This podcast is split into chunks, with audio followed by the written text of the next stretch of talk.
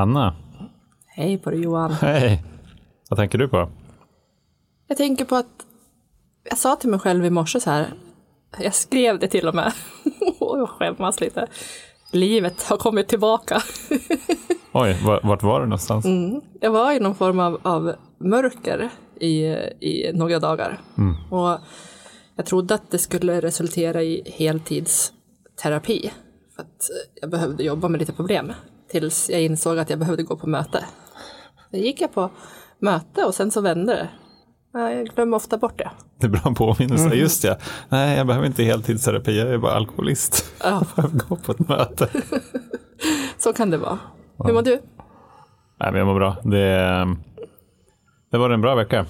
Och det, ett samtal som jag har sett fram emot det här med en, eh, en kär vän och gäst här. Eh, Mycket, mycket roligt. Så jag tänker att vi, eh, vi, vi har ju tramsat lite här innan, men vi måste börja spela in också så att andra kan få lyssna på det här kloka tramset. Välkommen Erik Palmqvist. Tack så mycket, tack tack. Välkommen tillbaka får man ju säga då. Ja, otroligt att få vara tillbaks eh, en andra gång Ja, i den här podden. Ja, jätteroligt att jag också får vara med och träffa dig. Och jag tänkte när jag fick frågan att jaha, men nu har jag redan berättat hela mitt liv. Varför vill de ha med mig igen? Tänkte jag. men, men någonting borde ju rimligtvis ha hänt sedan förra gången du var här. ja, vi får hoppas det. Ja. Vi får hoppas det. Jag menar, vi, som, vi som följer dig eh, musikaliskt, tänkte jag säga, eh, har ju också märkt att det har kommit en ny platta till exempel. Ja, precis. Ja, Nej, men det, det, det stämmer ju. Och det händer ju faktiskt massor av saker ja, som, som är relaterade till alkohol också. mm, Eller till min alkoholism eller så. mm. Faktiskt, såklart. Men för ge oss en liten recap. Det var, för att när, vi, när vi träffades förra gången, det var ju innan den, eller strax efter den förra plattan kom ut. Ja, den första, precis. Jag har släppt två till efter det också. Ja, det har du gjort. Ja, ja det har hänt sjukt mycket. Berätta. Nej, men det, jag, alltså, ehm, eh, ja, nej, men jag har bara varit väldigt produktiv. Alltså, Och det kanske sitter lite ihop med att eh, alltså, inte, det här hålet som vi liksom, som vi dricker på, eller som vi har liksom. Så att man, man måste ändå ha någonting att fylla det med liksom. Så jag tror att min kanske har varit eh, ganska mycket, istället för att det ska bli något destruktivt så har jag hela tiden, eller jag har inte tänkt på det, det är bara, jag har bara kommit ur mycket liksom, musik och, och melodier och sådär. Men jag tror det sitter ihop på något vis. Men jag, jag har ingen bra, ingen jättebra sådär smart förklaring varför. Men... Nej, men vi blir ändå nyfiken. Jo, på ja, men, ja, men jag, jag tror att jag är väl inne i, i, i en fas eh, och har varit länge där jag liksom har lätt att skriva helt enkelt. Och, och det sitter säkert ihop med att, att det liksom jag, har, jag har druckit förut och inte gjort det. Jag liksom, att man kan berätta om massa saker. Man samlar ju på sig Låtskrivare samlar ju och författar, man samlar på sig hela tiden grejer. Och eh, jag har mycket i min påse helt enkelt. Så jag kan delge. Ja. Men för en, en halv gris kan inte gå. Eller hur? Den skrev ju du när du var aktiv. Exakt. Eller hur? Och sen släppte du den plattan när du var nykter. Jo, det är ju en märklig grej faktiskt. ja, jag skrev den när jag var, då, då var jag fortfarande i missbruket. Eh, och sen så spelade jag in den i någon slags mellan, eh, typ ny, väldigt ny, kanske nykterhet tror jag. Eller Jag minns inte men. Men sen när jag släppte den, då liksom hade jag gått behandling och så. så att, Ja, just det. Och sen, är det, menar du att det är två album efter den? nej, eh, Nej, sen är ett. Ja, alltså jo, det kan man säga. alltså sen släppte jag eh, ganska snabbt, eller ett år efter, släppte jag en, eh, en skiva som heter Hej då. Ja, Som handlar om separation, typ kan man säga. ah, jag tycker att jag liksom har, har lyssnat på och trott, nu är jag med. Ja. Och sen är det precis, så är det en till. Som kom nu, ja. Som heter Värmen. Ja, Så båda de har du skrivit helnykter. Ja, precis. Eh, så det är en trilogi egentligen. Eh, den första handlar om vägen ur ett missbruk, den andra handlar om separation. Och den tredje handlar väl, eh, alltså kanske om något så här, alltså psykiskt illamående eller något sånt tror jag. Vuxen barn kanske lite grann och bara liksom, det är någon slags tröstefull skiva, säger folk som har, eller som, som har lyssnat på den i alla fall. Men Du skulle hålla med? Och, Men ja. ha- hade du tänkt att det skulle bli en trilogi? Nej, men det var så att min skivbolagsdirektör då, Johan heter han också, Ja, som du. härligt. Fint namn. Ja. Han sa så här, Erik, fasen, eh, skriv en trilogi, det är ascoolt. Nu hade jag släppt min första. Så då, ja men då gör jag det, sa jag, på skoj sådär, som att man liksom står med mössan i hand och bara... och men så gjorde jag det i alla fall. Ja. Så, men jag, jag kan gilla att, eh, att man konkretiserar det man gör lite grann. Att det, man liksom att man skapar sig lite dogmer för liksom, ett projekt. Och nu, det behöver inte vara, men för min egen skull så vet man vilken riktning man vill ta och sådär. Och kanske ta någon riktning som man inte har tagit förut. Eller. Ja, just det. Så att det har, varit, eh, det har varit bra rent konstnärligt för mig i alla fall. Tycker jag. Jag funderar, vad är skillnaden om du tänker när du skrev då den, den skivan när du fortfarande var aktiv? Tills den andra tills nu. Går det liksom att, ja, kanske inte kort, men bara vad är din första spaning på vad som är skillnaden i, i ditt liv? Alltså spaningen var väl att när jag skrev den första skivan så var jag liksom livrädd för att de här texterna skulle komma ut. Delvis var jag i missbruk då. Så att det kändes som att avslöja sig själv eller någonting. Och sen var det ju läskigt att berätta om sådana där saker liksom på något sätt som man alltid, alltid man döljer. Så jag, jag var liksom tveksam om jag skulle våga det. Medan nu så, det är som att jag brukar säga att jag är en liksom stolt nykter alkoholist. Förut var jag liksom skamfylld alkoholist, men nu är jag en stolt nykter alkoholist istället. Vilken jäkla grej. Ja, det är stor skillnad. Ja, och det är liksom speglarna och kanske liksom texter och musik, alltså hur jag skapar. Nu är jag inte rädd för, för det där alls. Så att det är en annan liksom, grej egentligen. Ja. Jag tror att liksom alla låtar handlar ju egentligen, eller alla skivorna, de handlar ju egentligen om det där hela tiden tror jag också. Det finns ju liksom en röd tråd där kring. Det finns ju någon låt på nya skivan som heter När jag var full var jag ett svin till exempel. Så jag återvänder ju antagligen till det där, verkar det som. Du nämnde ju för någon, några meningar sedan, det vuxet barn. Mm. Berätta lite om det. Ja, men det tror jag också många av mina låtar egentligen handlar om. Eh, ja, men det här med att den här lilla, lilla eh, fina människan som vi har inom oss, liksom, pojken eller flickan, som har fått haft det väldigt jobbigt på något sätt när man var små. Som kanske är en anledning till varför man dövar sig sen. Och, och som man också, i mitt fall i alla fall, jag gjorde allt för att eh, skydda och eh, liksom istället för att kunna ta hand om det så, så vill jag inte visa den där pojken och, till vilket pris som helst. Så det, Jag skriver, den här senaste skivan är ganska mycket tillbakablickar på något barn eller en ung människa. Liksom. Det behöver inte alltid vara jag, men det finns den aspekten kring liksom det här, den här sårbarheten att vara liten liksom, och barn och så. Det finns en låt som heter 1994 va? Just det, precis. Då var jag ju 20 kanske. Ja, precis.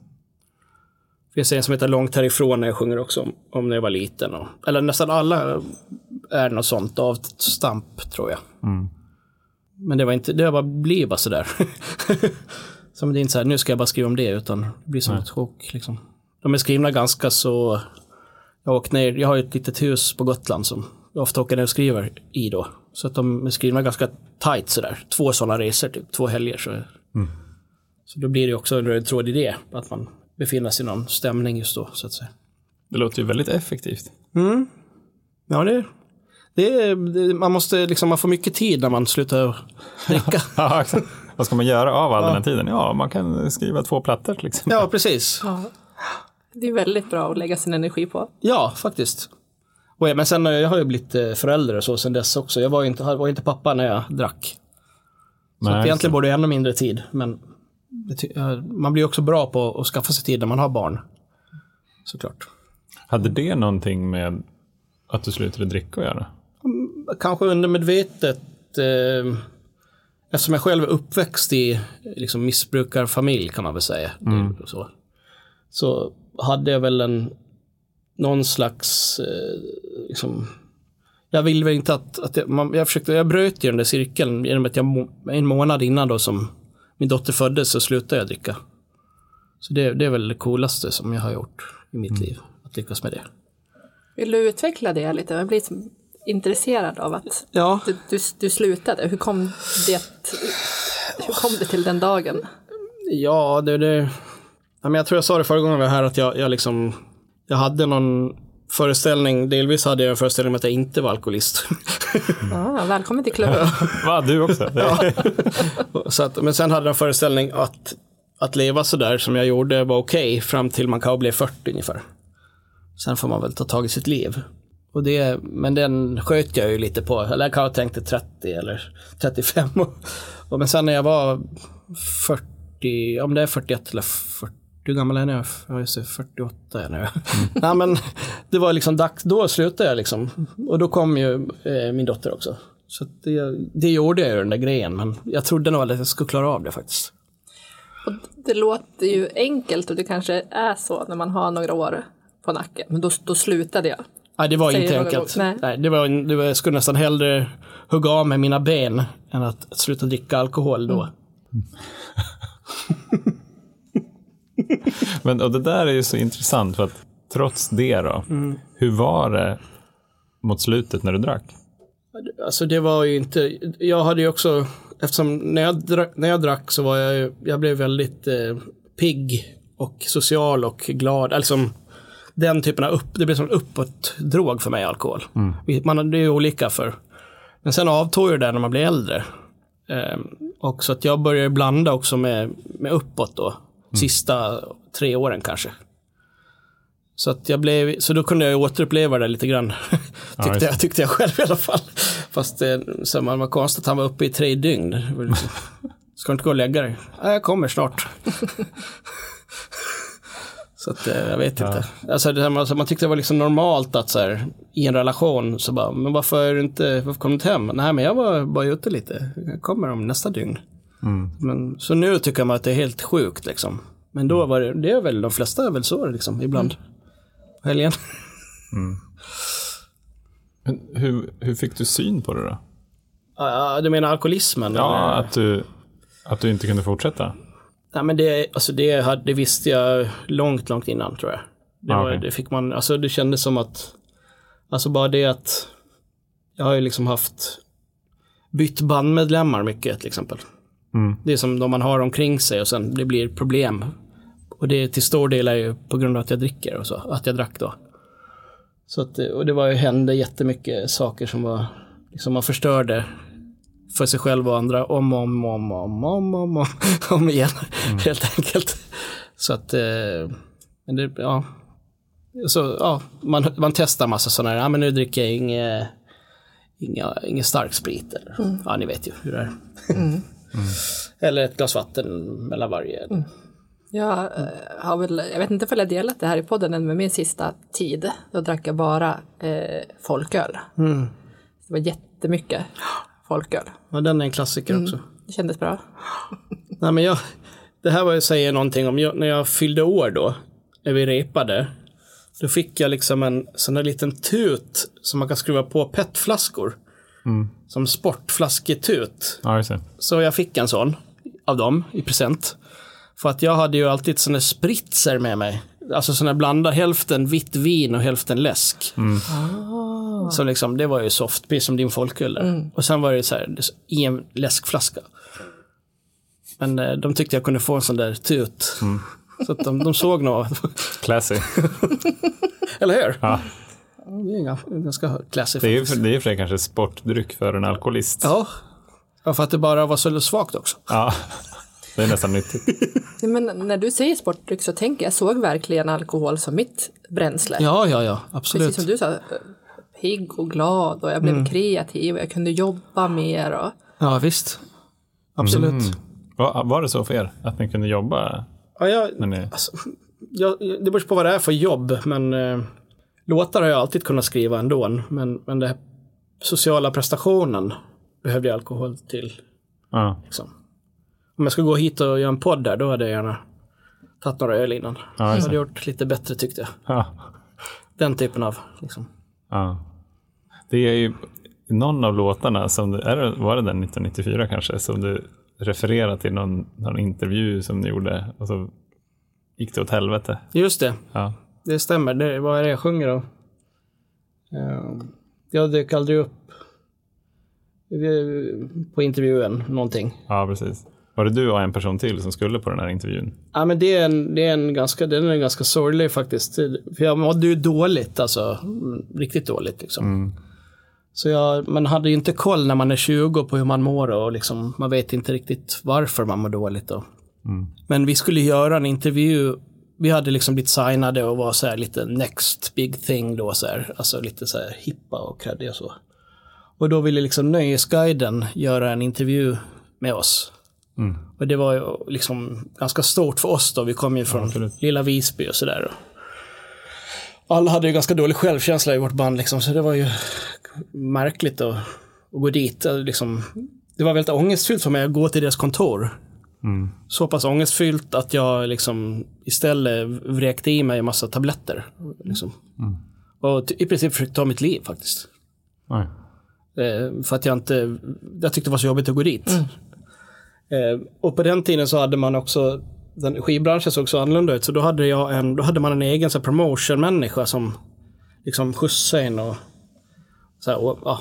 och den kom jag ihåg ringde till mig då och var jättearg på att jag inte dök upp. För det var ju mig de ville ha, Nöjesguiden, på bild. Jag var inte med. Ja. Mm. Eh, Men det, och det, det var ju liksom lite roligt att, eller det var lite bisarrt. Hon hade ju ingen aning om vad som hade hänt och det sa jag inte heller. Nej, okej. Så då sjunger jag, för jag hade ingenting att säga, men det har jag nu, sjunger. Mm, just det. Så att, Ja, Precis, men du kände det då, att du inte hade någonting att säga? ja jag, jag jag var inte i alla fall i skick att kunna säga någonting. Nej. Jag hade ju sån otrolig ångest liksom. Så, ja. Men var det inte väldigt svårt att vara ett band då? Jo, det var det. Tänker jag. Ja, men jag var nog inte så lätt att vara omkring heller, alltid. Nej. Vi var väldigt tajta i, i bandet, var jag väl ganska trygg liksom. Så att, eh, Mm. Det var nog mer, mer att man använde den där alkoholen när man skulle vara extrovert på något sätt. Ja, I ett det. sammanhang. Så att säga. Just det. Det kunde, jag kunde ju ta till det. Det dykt upp full där på intervjun. Mm.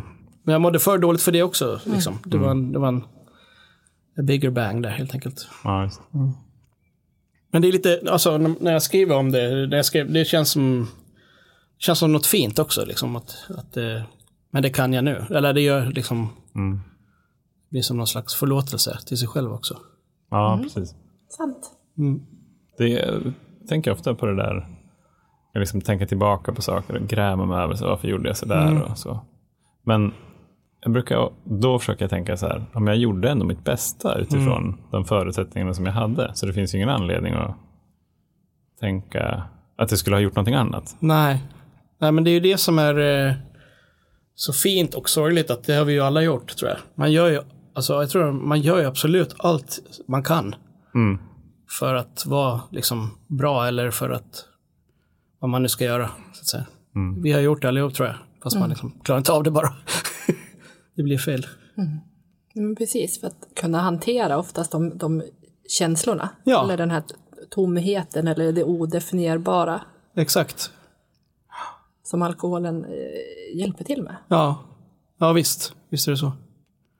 Det tror jag dröjde, det dröjde jätte, jättelång tid för mig. Så sista frågan ifall jag inte fattade det förrän efter jag blev nykter. Nej. Att jag använde alkoholen för att hantera känslor. Jag tror att det var väldigt oklart för mig i alla år. Ja, men det, det där jag känner igen mig så otroligt mycket i det. Ja.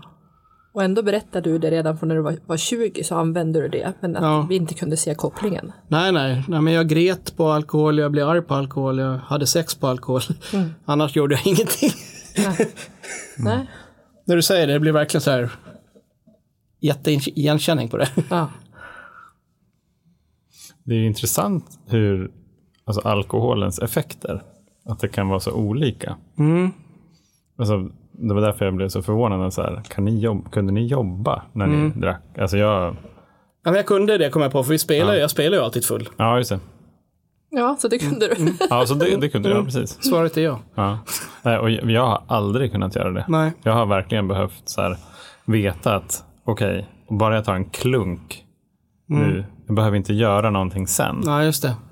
Eh, och ville gärna inte ha någonting att göra dagen efter. Eller sådär. Och det, det tummade jag ju på efter ett tag sen. Då, mm. eftersom jag drack på vardagar då var det ju svårt att liksom inte gå till jobbet dagen mm. efter. Mm. Jag hade ju aldrig jobbat. men, eh, men jag kunde till exempel inte sitta och mejla sådär, eller Nej. ta några möten. Sådär. Det har jag aldrig kunnat göra. Så jag har inte blivit kreativ Nej. när jag har druckit. När jag mejlar någon mer då, då blir det som att wow, nu kan jag mejla alla. Ja, just det. Och fick massa idéer på hur man skulle liksom Ja, så det är egentligen motsatt effekt. Alltså mm. jag blev verkligen... Eh, det var som att systemet stängde av. Mm. Nästan. Och det var det jag ville åt. Mm. Det var det som var så härligt med alkoholen mm. tyckte jag. Men det jag upptäckt när man pratar med andra alkoholister. Så finns det en ganska stor del av de jag känner. Som mm. man har det precis, den känslan som du beskriver. Som man liksom, man dricker och så stänger man bara av och kopplar av. Att man liksom bara, mm. man, man zoomar ut så att säga. Så det, det verkar också liksom väldigt vanligt. Jag, har, jag, gjorde in, jag zoomade ut på ett annat sätt. Mm. Anna, du kunde jobba? Ja, men eh, jag, jag startade eget. Mm. Det är smart också när man är Ja, just. och du vet, alla val, alltså när man tittar i, i retrospekt på, på ens liv, eller på mitt liv, mm. så är det ju frågan, så här, gjorde jag de här valen för att jag var väldigt sugen på att dricka eller var det de valen jag gjorde som öppnade upp för att jag kunde dricka? Alltså, jag, var ju, jag startade ju inte eget för att jag ville ha den typen av, av frihet, att kunna börja sent på dagen eller, eller kunna göra lite som jag vill, Nej. ville.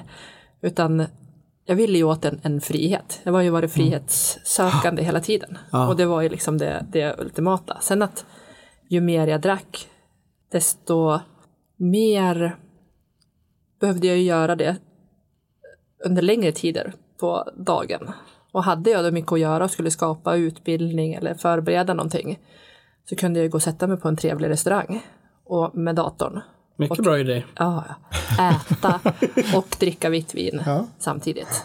Och under de timmarna så funkade det ju utmärkt. Mm. Men jag skulle inte i ett, ett möte Eh, eller varit med andra människor berusad. Så pass liksom kontrollerad var jag. Mm. Ja, men det, det, känner jag också igen. Men mm. man, man spår inte ur liksom, när man inte skulle spåra ur. Nej, eller hur? Det är ju fascinerande, ja. även fast vi är fullblodsalkisar. Mm. Kontroll ändå. Ja, för tusan. ja, precis. I någon mening. Ja. Men, men apropå det där du sa, så jag kommer ihåg för att då när man var lite yngre så skulle man liksom, det var bra att gå ut och nätverka så, och träffa folk liksom. Mm. Och lära känna folk i branschen och sådär. och då liksom, den körde jag länge att liksom, att jag behövde gå ut och dricka lite för att jag skulle träffa liksom folk. Mm. Men till slut så, jag träffade ju inget folk liksom. Det var ingen som ville prata med mig. jag gjorde ju, alltså inte succé kan man säga, men det var fortfarande min liksom take på grejen att ja, för att de bara, men vi är nog hemma nu. Ja, vad tråkigt. Fan synd. Vi behöver verkligen liksom komma ut och träffa dem. De kommer vara där och vi kan snacka lite. Men jag snackar ju aldrig med dem i alla fall sen. Mm. Mm. Jag stirrar ner i ett Fernet-glas istället. Ja. ja, det är skitkul. Det där lurar jag mig länge, länge med. Ja, ja det är, jag, jag förstår mm. absolut. Det, det, slog mig, vi var på en, eh, på en vårfest häromveckan, jag och Josefina med, med mitt jobb. Och då var det dansgolv och så dansade vi. Mm. Och det var någonting som jag aldrig gjorde när jag drack. Så, så här, Uggla slår till dansar aldrig nykter. Att det, det stämmer inte på mig. Att, att, när jag drack, om det fanns bara en, en mun öl kvar i baren, då var det baren jag var. Varför ska jag ödsla tid på dansgolvet när det finns alkohol kvar? Självklart. Ja. Mm. Så det är verkligen så här hur det funkar eh, olika. Sen är det lite, lite obekvämt liksom fortfarande att dansa tycker jag. Mm. Men det är ju mycket enklare för mig nykter. Mm. Ja, jag trodde man skulle vara motsatsen. Ja, jag, jag, är ju mer, jag är mer avslappnad och, och trygg som person nykter än vad jag var under hela min aktiva tid. Mm. Även om jag eh, trodde att det var motsatsen. Men jag tror det sitter också ihop med att man mår bättre nu. Så att 100 liksom- procent. Ja. Så att säga, det känns, jag känner som att jag är en annan människa nästan i, i grundbultarna liksom på något sätt än mm. vad jag var när jag drack. Så att, ja. Men berätta mer om det, för att vi har ju pratat lite om då vad som hände och som gjorde att du mådde dåligt helt enkelt och du, du slutade. Ja, ehm, du menar när? ehm, vilken tid? Nej, utan vad, är- vad är annorlunda nu? För du säger Ja, att det nu. känns nästan som att du är en annan Nej, men, person. Vad, har- vad har lett till det? Vad gör du liksom under nykterheten som leder till men det? jag, nej, men jag, jag har liksom bli, blivit mer av en eh, filmjölksman i ett filmjölksliv. Och jag trivs och simmar omkring där. Ah. I den där liksom, ganska svala filen. Som är liksom så här vardagsgod bara. Och, eh, och, och det är liksom någonting jag trivs med. Förut så var jag liksom tvungen att stå upp högst upp på taket och skrika och dricka liksom. Och göra liksom ytterlighetsgrejer liksom. Men det är som att jag är väldigt klar med det också. Jag har gjort allt sånt där man kan göra typ. Eh, Så att jag tycker att det är kul att utforska den där filmjölken liksom. Det, det låter ju kul när du säger det. Ja, det är ganska roligt faktiskt. Eh, Man kan ha sylt i den Ja. om man tycker det. Eller olika smaker i filen. Medvetet spicea till det lite. Ja, om man vill. Men det är filmjölk. Jag trodde länge att filmjölk var lika med att vara apatisk. Ja, precis. Men i mitt fall så blir det lagom tror jag. Med. Och att det är någonting som vi faktiskt finner glädje i nu. Jag Jo. känner igen mig. Men jag tror det var någon, jag var på någon, eh, jag var på någon dejt eller något så var det någon som sa, åh Erik, det var så det kom till. Då var det någon som sa, du, är, du har blivit en filbunke var det någon som sa till mig. En tjej då. Så ja men det var, tog jag som en komplimang. Ja. Jag har aldrig hört förut. Och den andra bara så här, du har en dumstrut på dig Erik. Nu är jag en filbunk istället. Det kändes bättre. Ja. Ja, men jag tror jag strävar efter det lite grann. I, i, alltså det är skönt bara. Jag tycker det, ja, men, eh, jag, jag trivs väldigt bra med det. gör mig harmonisk, att ta hand om mig. På något sätt. Det är viktigt, tycker jag. Att man hela tiden tar hand om sig på något sätt. Och man vet hur man ska ta hand om sig. Som man inte visste förut. Be- Berätta, vad, vad gör du idag då? Till exempel för att ta hand om det? Ja. ja, men eftersom man är så, det känns ju som att man har en känslighet för att må dåligt eller för att börja dricka och sådär såklart. Så, eh, så nu eh, idag då till exempel, då sprang jag på löpband. Snyggt. Sådär, sådana grejer liksom. Det behöver inte vara mycket, men att jag hela tiden gör någonting. Det finns en balans. För sen om, om jag liksom, om det blir jul och så bara, ja men nu slutar jag springa över jul här. Då är helt plötsligt bara man ätit upp hela Aladdin-asken på liksom en kvart. Och då mår jag inget bra. Ja. Alltså det beteendet är samma. Så jag måste hela tiden liksom ha någon slags balans. Och det är det som blir filmjölk som jag kallar det för. Filmjölksman. Men Var det så att du någon gång under tiden du var aktiv tänkte på livet som filmjölksman? Jag har alltid längtat efter det. Har du det? Har alltid Aha. haft en önskan att få, få vara det. Eller på något sätt, eh, då menar jag alltså ha någon slags inre frid eller harmoni eller vara nöjd och tacksam för små saker och bara säga, vara var okej med att det är tråkigt liksom. Va- Och när du tänkte på det då? Vad, vad tänkte du stod i vägen för det när du var aktiv? Nej, det var ju, jag var ju så orolig själ liksom. Mm. Så det gick liksom inte. Ah, Okej, det var mer att jag kan inte det. Nej, nej, jag kunde inte det. Precis. Jag är fortfarande en ganska orolig själ, men, men liksom... Ja, det finns en annan... Eh, det har väl också med ålder att göra, såklart. Ja, det finns ju många aktiva alkoholister som är eh, äldre än vad du är. Jo. så att, Jo, men jag tänker... Eh, jag vet inte. Det är som att det, det hjälper också att ha barn, tycker jag. Det är skönt. Man Liksom, så inrutat, fyrkantigt. Jag tycker det är härligt. Jag gillar det. Rutin. Så här. Precis allt det där som jag liksom... Jag ska aldrig bli sån där. Liksom, ska, Nej, det har man fått äta upp ja. många gånger. Och samtidigt så märker jag också att många i min ålder nu, de är helt utflippade. Och sen själv har jag redan varit utflippad. Ja. Så man kan behöva olika, man har åk, åka olika hissar i livet och vid olika tidpunkter kanske. Så.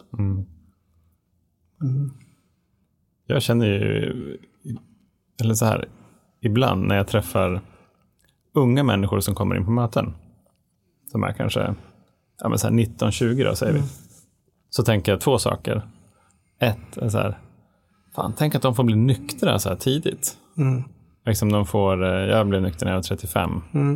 Man får så här 15 år till liksom av ett nyktert liv. Och så tycker jag att det är lite orättvist. Men sen så kom jag på att, fast jag har ju fått så här 15 år av liksom aktiv alkoholism. Och inte för att det var så guld och gröna skogar direkt, men det hände ju jävligt sjuka och roliga saker också. Eh, saker som jag ja, men, nog in, inte hade gjort nu för de är alldeles för dumma att göra. Så att jag har ju också fyllt någon kvot liksom, av idioti, vilket i sig kan vara ganska kul. Absolut. Alltså det var ju, Så- om vi ska sitta och förneka att det är liksom tråkigt, har varit tråkigt bara, eller hemskt, det stämmer ju inte Nej, nej, nej, men det gör det inte. Jag menar, ha- hade det bara varit tråkigt, då hade jag inte gjort det så länge. Nej. Med tanke på hur jobbigt det är också. Ja. För, för det är klart att så här, upprätthålla en, en fasad så här, sju dagar i veckan av att allt är bra och sen är det egentligen kaos där inne. Men då för att kunna få de där stunderna av idioti. Eh, jag tror att det finns liksom någonting där att bara acceptera att det var hur det var och att det var också bra. Men det, är Ja. verkligen, det är ingenting som jag vill göra om. Men jag kan inte säga att jag ångrar att jag gjort det. nej alltså, jag, har- jag, jag har märkt det, att man, man sitter, sitter på en hel del bra anekdoter faktiskt. Ja, exakt. Det var fan någonting som var bra av det hela. Liksom. Eh, Och jag hade nog inte kunnat sluta när jag var 19. Nej. I mitt fall då. Jag var inte klar då. Liksom. Det som slår mig är att jag slutade ju när jag var 19. Och så drack jag inte på fem år. Men sen så började jag igen när jag var 24, 25 och sånt där. Men då hade jag ju asmycket att ta igen tyckte jag. Så då drack jag tio år till. Men det är också så här, när man, hade, när man har haft lite uppehåll så där, det har jag också haft. Då kan man ju dricka mycket mer sen också efteråt. Ja, absolut. Ja. Samma grej liksom. Ja.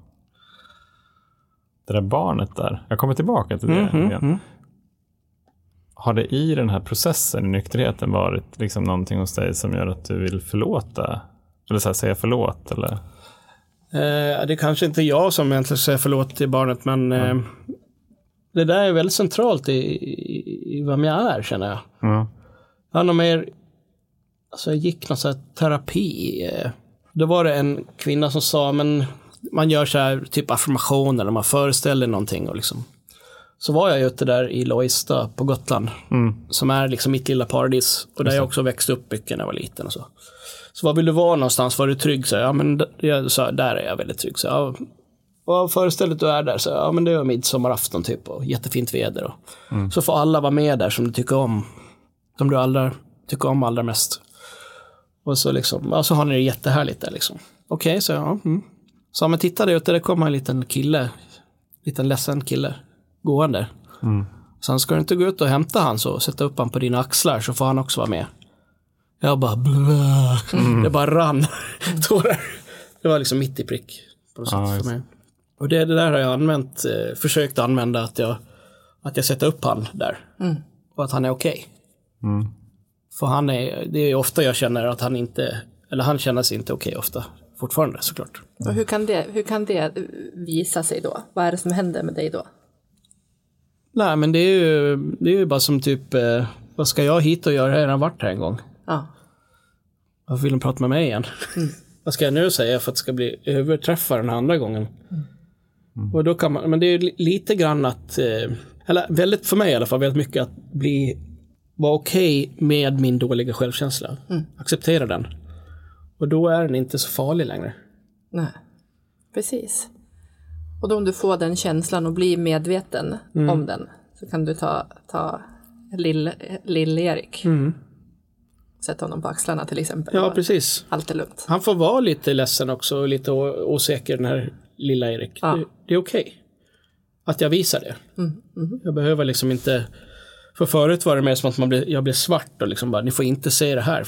Då kommer jag liksom... Nu är det mer okej att jag... Man, man är den man är. Man får vara den man är. Man tillåter sig själv att, att vara den man är. Eller den jag är. Och då... Det blir enklare att finnas till. Jag gillar jättemycket det du säger för att jag Jag tänker på det vi lär oss eh, mycket i, i nykterheten är att, att det är kampen som är det, det jobbiga. Släpper vi kampen så är livet bra. Men det, det är inte lättare sagt än gjort, för man vet inte alltid när man kämpar. Nej. Och just det här med dålig självkänsla är någonting som jag kämpar med och inte har accepterat utan har liksom som något stort liksom ongoing project hela tiden. Så jag blev träffad där med det du, det du delade att acceptansen kanske måste komma först. Att det är liksom det snälla som jag behöver ge till mig själv. Precis. Ja, självkänslan är låg. Ja. Nej, men det var det Fine. viktigaste i min behandling tror jag, när jag, när jag fattade den grejen. Ja, Det var, jag hade så enormt mycket skuld och skam i mig liksom. Och när jag fick liksom syn på det på något sätt. Och eh, ja, jag kommer inte ihåg nu, men, men liksom just det här att det var okej att, att ha dålig självkänsla. Och att du kan vara, du kan vara öppen med det. Liksom. Att du är inte dödsdömd för den skull. nej.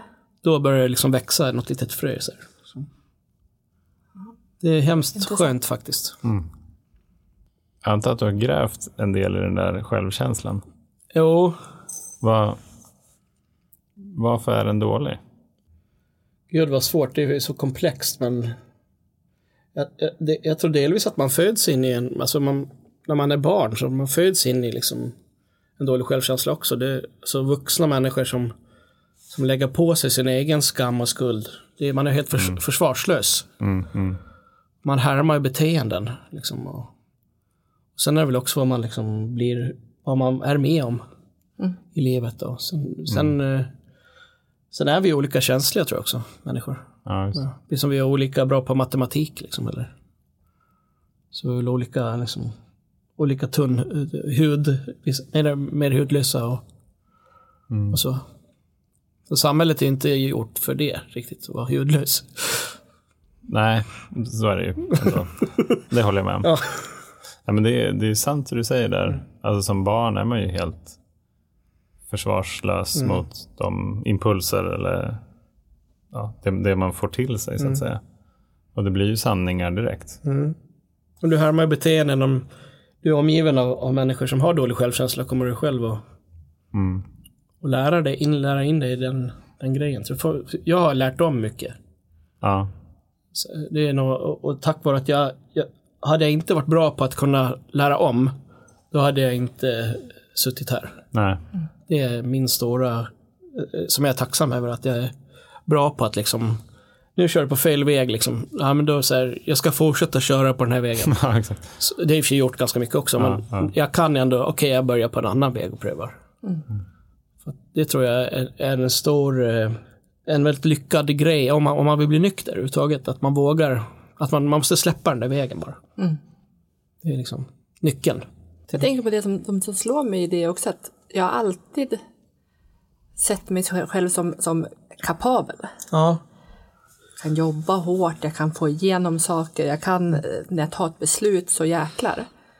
Men att självkänslan har spelat så stort eh, spratt. Och att den långa, långa tiden av att veta att jag nog har någon form av, av problem med alkoholen. Men att konstant gå emot det, gå emot mina värderingar och varje dag göra något som jag egentligen har bestämt mig för att inte göra. Det blev ju ett, ett öppet krig. Ja det, är, det är taskigt mot sig själv alltså. Ja, så där, där tror jag mycket av min liksom, självkänsla eh, problematik också ligger på äldre dagar. Även fast jag också är medveten om att det är en hel del som är upplockat från lilla Jo. Anna-tiden. Fast det, det där känner jag också igen för det här med självförtroende som du beskriver. Det har jag också jättebra. Det är som en komps- kompensation för den dåliga självkänslan på något sätt. Och det jobbar jag fortfarande med att liksom jag är väldigt produktiv och kreativ och duktig och liksom doer och sådär. Och det sitter mycket, min självkänsla sitter ju mycket i det också. Ja, Jag ska ljuga om det inte är så. Liksom. Men då får man vara okej med det också lite kanske. Att Om jag springer lite på morgonen här så då känner jag mig duktig. Då mår jag lite bättre. Då. Det är bättre det än att liksom börja med en burk i alla fall. Mm. Tycker jag. Men ja, precis. Och, finns det andra sätt som man kan jobba med självkänslan? Ja, jag är ju absolut ingen expert på det. Men man, vet- man kan ju bara, precis som alkoholism, man vet ju själv vad som funkar för, för en själv på något vis. Det tycker jag är... Nej, men, det där med att vara lite snällare mot varandra och sig själv, det verkar ju hemskt svårt. tydligen. Konstigt nog. Så. Jag tänker att det är ju mycket av det som är säga, min egen definition av vad är det här nykterhet för någonting. Den utvecklas ju nästan hela tiden i nykterheten. Från början så var ju det att inte dricka. Mm, just det. Då var det att vara nykter. Och sen så efter ett tag så blir det att, ja nej men okej, jag kanske, det kanske är att ha andra mer sunda rutiner. Jag plockar bort någonting dåligt och så lägger jag till någonting som är bra. Nu är det väl ganska mycket liksom kring ja, men så här, självkänsla till exempel. Att, att jobba, säga, utforska, jobba, jobba med den. Att, att det är det som är nykterheten idag. För att jag vet att om jag inte, om jag inte jobbar med de, med de sakerna för min del då, så kommer jag kanske till slut att tycka att det är en bra idé att dricka igen. Så att det handlar ju mer och mer om att det är någon form av, jag vet inte, det kanske är förebyggande, men det har ju väldigt, väldigt lite med alkoholen att göra. Utan det handlar ju snarare om hur utvecklas jag som människa? Samtidigt handlar det om allt om alkoholen. För att eh, Ja, man precis. dricker ju, det är liksom, det är du själv du måste ändra på för att inte vilja dricka. Det är det du gör hela tiden nu. Mm. Så att, för det är liksom inte alkoholen utan det är du själv som är problemet ju. Tänker jag. Ja, Så exakt. att det är, du är på rätt väg där Johan. Phew. Ja. ja, men det känns skönt ändå tycker jag. Men det är, jag, jag får ju möjlighet ibland att prata med, med människor som är väldigt, väldigt nya i sin nykterhet. Och jag blir påmind om liksom, hur definitionen förändras. Och hur min bild av vad är att vara nykter var när jag var aktiv kontra när jag var helt ny i nykterheten kontra vad den är idag. Jag menar, idag är ju nykterheten samma sak som livet. Men det var det ju inte förut. Då var det ju liksom som en komponent av livet. Det var liksom en, en del som var valbar, kanske. Fast ändå inte. Ja, Ja. slå mig när vi pratar om det. Och tänker också på det, det du började med att, att, att säga. Jag kommer inte ihåg vad du sa att du definierade det som innan, men att du nu är stolt. Stolt eh, nykter alkoholist. Ja, det är så du ser det nu Ja, idag. definitivt. Ja. Absolut. Och den är ju också att om man inte kanske är alkoholist, att man är så här, men varför ska, ni, varför ska jag definiera mig som det? Men det är precis som du säger Johan, tänker jag också högt nu att det är ju livet. Ja. Alltså det är ju det konstanta hela tiden att jag är stolt, jätteglad, nykter eh, alkoholist. Och jag måste dels alltid komma ihåg det. Men det är liksom ansvaret, tänker jag, i det vi gör. Du tar ansvar genom att fundera över vad behöver jag för någonting? Jag behöver springa, det är bra. Jag behöver jobba på självkänslan, jag behöver göra de här grejerna för att, Det känns som, Ja. jag, jag tänker på med 12-stegsprogrammet. ja, Det är ju liksom, alla borde göra det istället för lumpen typ. ja, word. Så, att, ja, så det är liksom som ett livsprogram. Mm. Så att där har vi ju liksom någonting som, som, som verkligen är fantastiskt. För att liksom lära sig att leva lite bättre. Ja. Helt enkelt. Och det är, ju- ja, det är varje dag det, eller hur? Som man bara gräver den där. Den är så skön att ha. Tycker jag. Det vore ett ganska coolt eh, experiment. Så här. Nej, vet ni. Vi skippar lumpen ett år. Alla det här året får göra 12-stegsprogrammet. Okej, så ser vi, ser det vi vad som händer. Vi minskar ganska mycket av, av saker som vi, samhället vill bli av med, skulle jag tro. Kring våld och liksom allt möjligt. Alltså 100% säker på att det skulle vara eh, revolutionerande. Jag skulle tjäna pengar, alltså spara mycket pengar på det. Men det kommer aldrig att ske. Tror jag. Kunde vi inte bara få dra iväg lite i den fantasin? Förlåt.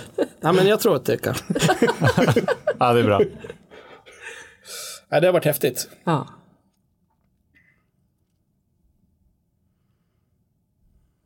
Skönt det var att sitta bara. Fint. Det fick mig att tänka lite på mod. Mod att vi inte bara behöver fylla eh, eventuell tystnad. Och mod tänker jag är någonting som jag jobbar med varje dag också. På programmet och vad jag behöver för någonting. Mod att våga släppa på kontrollen eller inte vara den som ska styra showen eller bara låta livet vara lite grann. Testa hur det är att gå go with the famous flow. Det är svårt. Ja. Det är också någonting som kan stärka självkänslan, att faktiskt påminna sig om. Jag fasen var jäkligt modig. Mm, verkligen.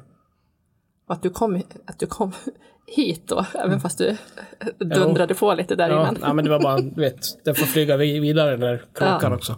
Nu för tiden. Ja, men det är ju bra. Precis. Att komma ihåg det, att jag behöver inte hålla på och gå in i varje Nej. tanke. Det är ju ett, ett verktyg som man har fått med sig. Jag brukar köra den att jag, det flyger in så här mörka, mörka fåglar i huvudet på en, men de får inte vara kvar så länge nu. Ja. Förut så fick de vara kvar hur länge som helst liksom. Och göra barn där inne också i huvudet, så hade man massor av fåglar slut. Ja. nu har jag inte plats bara, flyg vidare. Ja, ett, ett välfyllt fågelbo uppe i huvudet. Det hade jag med svarta fåglar. Ja, just det. Vad heter det? Jag har en fråga. Apropå tolvstegsprogrammet då. Jag tänker på andlighet och liksom högre makt och så. Har du definierat det för dig själv? Ja, ibland får jag korn på det. Inte alltid som jag får korn på det, men jag kan, det är svårt. Jag, jag, jag tror att jag har det, men jag vet inte om jag kan förklara det Nej. för dig på ett bra sätt. Men Men är det med för, försök? det är någon slags liksom någon slags tro på, på liksom på någonting gott. Mm. Och, eh, eh, någon, någon liksom någon inre kraft liksom. Bara som som jag inte behöver jaga. Utan Ja, lita på. Åh, vilken bra... Just det, där, alltså, just det där att inte behöva jaga. För En, en av mina spaningar senaste ja, men veckan, veckorna har varit så här. Vad var det jag jagade egentligen? Liksom när jag var aktiv. Ja, men jag jagade alkohol och bla bla. Ja, men vad var det jag var ute efter? Ja, men jag var ute efter sinnesro. Mm. Det var det som var liksom mitt endgame egentligen. Eller att slippa sig själv. Typ. Ja, ja precis. Men liksom när, när allting tystade och liksom så. Det var, det var det som jag sökte efter. Och det jag inser är att nu kan jag få det också. Fast på ett helt annat sätt. Så verktygen är ju annorlunda. Men egentligen så är liksom, den önskade effekten är densamma. Men så att, och det blev påmind om det när du sa att men jag behöver inte jaga för det finns inom mig. Och så är det ju. Liksom tidigare behövde jag jaga massa grejer. Inte bara alkohol utan bekräftelse från andra och liksom jobba och stressa och vara massa, massa jakt för att komma till sinnesro. Så det var ju verkligen också att här, gå över ån efter vatten Jo, när det ändå fanns där hela tiden. Men jag trodde inte att det fanns där. Jag trodde hela tiden att jag var tvungen att liksom lägga till massa saker. Och att jag inte hade den. Jag kan känna det, att det är så ibland. Ändå, Ja. för mig i alla fall. Men det är olika. Men, Men jag, jag håller med. Allt beror på dagsform och om jag Ja, har glömt herregud. bort att gå Ja, på ja, möten och sånt. Där, ja, den, är- den är inte alltid där. Nej. Men, men, men skillnaden idag är i alla fall att jag vet att den kan finnas där. Jo, och jag behöver inte, jag kan känna att det inte är alkoholen som tar mig dit. Nej, precis. Utan, och jag kan gilla också att eh, hamna i en situation nykter som är lite obehaglig. För att man ut, jag utvecklas av det på något vis. Det händer liksom. Eftersom man är lite sen i utvecklingen så man har krökat så länge. så man ligger lite efter. Ja, exakt. Så då kan det vara lite kul att, att det blir liksom, man får liksom, oh, wow, jag lärde mig något. Ja. något nytt Ja. känslomässigt. Det ser jag som en, en, en, en, vinst. Ja, verkligen. precis, Att kunna ja. vara nyfiken och tycka att något är spännande i lite obekväma Ja, situationer. precis. Att de sker parallellt. Det är det som i alla fall jag, jag jämt flydde förut. Man vill absolut inte hamna i det där. Nej.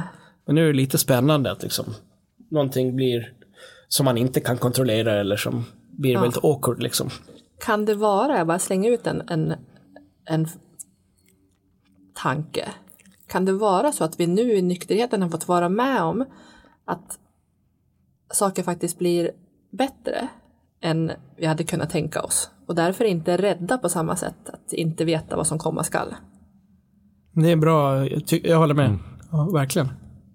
För att vi vet inte vad som är bäst för oss alltid och vi vet inte hur vi ska ja, göra för att det ska bli på bästa sätt. Så kan man ha den där nyfikenheten. För mig är det ett tecken på att jag mår bra. Jo, det är lite härligt tycker att ramla också. Det gäller bara att förut så ställde man sig inte upp. Liksom. Det är hur man ställer sig upp igen. Som i alla fall jag har blivit bättre på. Så då, men det, det var också på min behandling någon väldigt eh, smart som en behandlare sa till mig att också väldigt roligt tycker jag. Det är så här, ja men Erik, hur, hur eh, så som du tänker att du ska göra eller som du brukar göra så, så gör du bara tvärtom. Lite. Och den använder jag fortfarande väldigt mycket faktiskt. Väldigt roligt också då som man är helt liksom helt korkad. Liksom. Har du, något, har du något exempel som du kommer på? Ja men det är ju bara så här typ som om man blir upprörd på någon människa. Förut så hade jag antagligen kanske ringt den personen direkt i affekt och bara och kanske till och med några, lite alkohol innan också. Ja, det. Och sen har man liksom förstört hela den grejen och så har det blivit jättestort. Nu kan man sova på det och sen så behöver man inte ens ringa det. Nej. Då har den gått förbi liksom.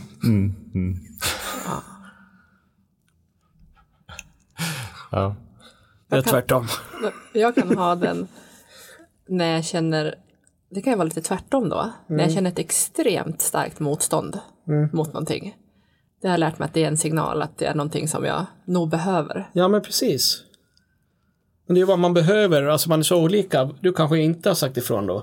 Att du nu behöver känna av. Eller jag vet inte, jag känner inte dig men. Jag tänker att jag behöver nog istället liksom. Gud, du, är så smart. Det har jag inte heller tänkt på. Det är många poletter som går ner. Ja, det är bra att prata med varandra. Ja, Bra grej. wow. Ja, för min impulskontroll, den har stuckit så här. Det är den jag liksom. Och för det kanske du, nu gissar jag bara, att du har varit liksom duktiga flickan. Och inte, du kan bara, nej men håll käften på dig, jag blir arg här. Ja, ja, men precis. Jag har ju plockat bort, jag har ju plockat bort förmågan att bli arg. Exakt, alltså jag har ingen aning, jag bara, Nej, men du är ju spot on. Det där är så intressant. Vad, när du tänker på att bli arg, vad är du rädd för då? Ja, precis. Att, att säga ifrån. Dra en, en, en gräns, eller uttrycka mina behov. Varför då? För att då ska jag bli lämnad. Ja, just det. Jag är obekväm, unlikable. är det en kontrollförlust på något sätt också? Ja, Det kan jag känna i alla fall kring det. Jag kan också känna att, eh, att jag har haft så mycket ilska och aggression i mig, som är sorg, som jag fortfarande har. Och som jag liksom öppnar där så är jag ändå lite farligt, för då tappar jag lite kontrollen liksom. Ja, just det. På känslorna? Eller? ja, det kan, ju- det kan ju vara så. och sorg gör ju ont ofta. Även fast inte någon farlig smärta, men Ja, det ja, kan vara läskig. ja, den är väldigt ont. Nu hoppar jag helt här då, men då har du ju gjort en trilogi. Mm. Är du klar då? Och sen är det, eller har du nya projekt? Nu släppte jag den i februari då, alltså eftersom vi nu sitter här i Alkispodden då, så, så eh, jag har ju fortfarande väldigt fin kontakt med min behandlare. Vi har blivit väldigt bra vänner. Så han är liksom, han har alla mina skivor helt enkelt. Och eh, när han lyssnade på den här så, så hörde han av sig så här, så sa han så här till mig, Erik, ja, jag tror du har blivit frisk nu. wow! Han sa det till Ja. mig. Det, det, har jag inte, men jag är fortfarande sjuk. Ja, ja. Men det var så fint sagt av han, utifrån de texterna liksom. Så tyckte han det. Det. Det var den finaste recensionen jag har fått. Ja. Verkligen. Wow, vilken, eh, vilken cirkel som sluts. Mm. Så att eh, det blir nog eh, någonting annat. Kanske en skiva om alkohol eller någonting som man kan skriva till. en fjärde skiva om alkohol igen. ja, jag vet inte, men jag har skrivit den, en, en, en, min fjärde skiva faktiskt. Har du gjort det? I den där skrivarstugan i Lojsta? Ja, faktiskt. Gjorde det i november tror jag. December, ja. Vad ska man göra då? ja, precis. Det ska man göra. Men den, den, det är i alla fall, i, ja, den där trilogin är klar. Så, Ja. Finns andra teman att skriva om i livet? Ja, det kommer jag aldrig att, att sluta tror jag. Nej, det är härligt. Ja. Men det är väldigt härligt. Alltså jag, jag kom ju på det idag när vi såg. Så att, ja, jag sa ju det, att jag, den, typ den enda skiva jag kan lyssna på när jag bastar, det är din senaste skiva. Och då sa jag, det är bara för att jag är naken eller så. Ja, precis. Det och att den heter Värmen. Ja, just det. Ja. Det är någonting liksom med det där. Så jag blir lugn och varm av den. ja, fint. Det var någon, någon gång så jag tror jag lyssnade på den liksom två gånger medan jag typ halvsov i bastun. Och så hade jag så jävla ont i huvudet dagen efter för jag drack inte tillräckligt mycket vatten. Alltså jag var inne i bastun i en och en halv, två timmar. Och det var lite för länge. Det skulle jag klara av. Men det var ju jättehärligt Ja. tyckte jag. Att ligga där. Så. Ja. Jag har aldrig bastat till eh, min egen musik än så länge. Ja, det borde du testa. Kanske är mysigt. ja, men det, det är en stor, be- alltså, en stor behållning. Den största behållningen med att göra de här skivorna. Och det är ju faktiskt att jag håller, precis som ni gör den här podden, så är det ju ett pågående tolfte steg hela tiden. Och det är så härligt att, att eh, det, det hör av sig faktiskt jättemycket människor till mig som har hört min musik. Och man får liksom ett samtal med en främling som är som människa till människa. Liksom. Ja. Och där man, allt det här som vi håller på att skydda är borta på något sätt. Så bara, ja, jag, min bror Håkan tog livet av sig och han, han drack eller. Alltså man börjar nästan där istället för att, eller det behöver inte vara så dramatiskt men förstår du vad jag menar? Att man liksom Absolut. så att man vågar. eh, Det är liksom wow. Då har man gjort, då har jag gjort någonting som är mycket viktigare än om jag liksom spelas på, på radio eller inte, tycker jag. Ja. Ja, verkligen. Så det är lite därför jag gör det här, tror jag. De här skivorna har jag märkt. Jag- När jag tänkt tillbaka så. När jag spelade i Uppsala senast så kom det fram någon och Hejdå-skivan som handlar ju om en separation. Och han sa att den hade betytt jättemycket för han när han hade separerat då. Mm. Alltså det är helt...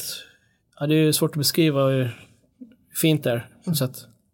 Att man har liksom... Jag vet inte hur jag ska förklara det riktigt men... Det man sitter bara och gör något lite själv och sen berör det någon på det sättet. Det, Det som slår mig nu när vi pratar om det är att det är också väldigt likt någon form av gottgörelse. Till, inte då just den specifika personen, men mer till ja, men någonting större. Så här att bara att få ge tillbaka. ja men det har du verkligen rätt i alltså. Man är som en liten, eh, liten gottgörare. Ja, ja men och det, och det blir en sån kontrast mot hur det var förut. Ändå, för det är klart att de som jag sårade mest var ju de som var närmast. De har ju gott gjort, men jag tror också att göra podden är liksom att fortsätta gottgörelsen Verkligen. På något vis. Det är ju också, ja men som du sa innan vi började sända här, vi, hade så roligt innan vi sände. men innan vi hade det ännu roligt så, ja men du berättade ju också om att det är många som lyssnar på den här podden, även i liksom behandlingssyfte nu och sånt. Och det tycker jag är väldigt häftigt alltså. Ja, det är, Det är ju samma sak som, som det jag beskrev att liksom någon har, att det, min skiva har betytt någonting. Så, så. Det, är- det är också en gottgörelse i det. Och, Ja, tolv, och tolfte steg också. Och sen när, och genom att göra det så gör man ju sig, alltså det, är- det är liksom också en egoistisk handling. Därför att man håller sig själv nykter ju. Ja, det är så många, det är så många delar i det. Att genom att göra alla de grejerna också så blir vi automatiskt mer till nytta för andra. Ja. Det blir, som, blir bara en win-win-win cirkel. Tvärt emot vad vi, än vad vi gjorde förut. ja, precis. Gör tvärtom. Ja, Gör tvärtom, precis. Erik Palmqvists princip om liksom hur du lever det goda livet. Gör bara, gör bara tvärtom. Om, om du då är alkoholist, Ja. gör bara tvärtom. Alltså, ja, men jag har förut gillat vaniljglass, så tar jag bara chokladglass. Det är jättebra. Ja, exakt. Ta den smaken du inte tycker om. Ja. Och vi kan nog dra allt lite för långt. ja, herregud. Vad kul det var att ses igen. Ja, verkligen. Lite känslosamt också. Träffas. Och vi ska ju få träffa dig snart igen, för du spelar ju här. Ja, precis. Eh, Det är ju nästa vecka då från nu, onsdag den 27 eh, april på Ja, Mosebacke. Nu vet jag inte när det här sänds, men Kanske efter tror jag. ja. Men det, Ja, hoppas att vi sågs där. ja, precis. Det var kul att ses där. Vi kommer så längst fram, du kommer att se oss. Mm, vad bra den var, fjärde låten. Tycker jag. Ja, exakt. Ja, men jättekul att ni kommer. Ja, ja absolut. Superroligt. Den är given. Vad heter det, Anna? Vad tar du med dig från det här samtalet med Erik? Förutom att det har varit en, en fantastisk stund, jag är jätteglad att ha fått träffa dig, så har ju tack vare det du har delat här och nu gett mig två nya insikter som ligger liksom på, på lätter som är på väg att, att trilla in. Wow. Ja, s- insikten som jag är medveten om nu är liksom värdet av att prata med varandra. Mm. Den kände jag också nu. Ja, Jättemycket. ja, så att, eh, tack för det. Coolt så vad man kan liksom åstadkomma på en timme egentligen. Jag tänker ganska mycket på det där barnet. Ja. Jag ska fundera lite på. Det känns som att det är en process som lite grann eh, är kvar för mig att göra. Mm. Närmat mig lite grann liksom tidigare. Men det finns någonting där att utforska i alla fall. Det finns ju tolvsteg också. Vuxna barn då, tror jag. Ja, just det. Men jag, jag kommer ihåg att jag blev rådd att först göra tolvsteg missbruk liksom. Mm, just det. Och sen så den är jag också någon, vi kan ju gå tillsammans. Du och jag på vuxna barn tolvsteg. Jag hänger på också. Ja. Ja. Jag, tänker, jag tänker också på att jag tycker du verkar så harmonisk. Ja. Lugn och harmonisk. Så här, så här liksom kraftfull på något sätt. ja. Vad kul. Mot förra gången. Mot för... ja, precis. jag skojar. Nej men det ser ut att må bra. ja, men det gör jag. Mm, det märks. Tack. Vad tar du med dig, Erik? Ja, att man har mer att säga än vad man tror. Mm. Och att man lär sig av varandra och sådär. Det är ju, jag som jag sa det, jag tänkte att jag hade pratat en gång. Det får räcka, men vi hade mer att prata om. Ja, verkligen. Jag ser fram emot nummer tre. Ja, trilogin. Trilogin, ja. Det måste ju bli en trilogi. ja. ja, det tar jag för givet. Ja, absolut. Hörrni, tack till, eh, tack till alla er som har lyssnat och eh, tack för att ni hör av er till oss och peppar och ger förslag på ämnen och gäster. Vi finns på alkapodden.gmail.com och eh, ja, fortsätter ha er helt enkelt. Och eh, ha en riktigt, riktigt fin helg och Erik, tack igen för att du kom och gästade och delade med dig. Tusen tack för att jag fick vara med. Tack. Kram på er. Hej.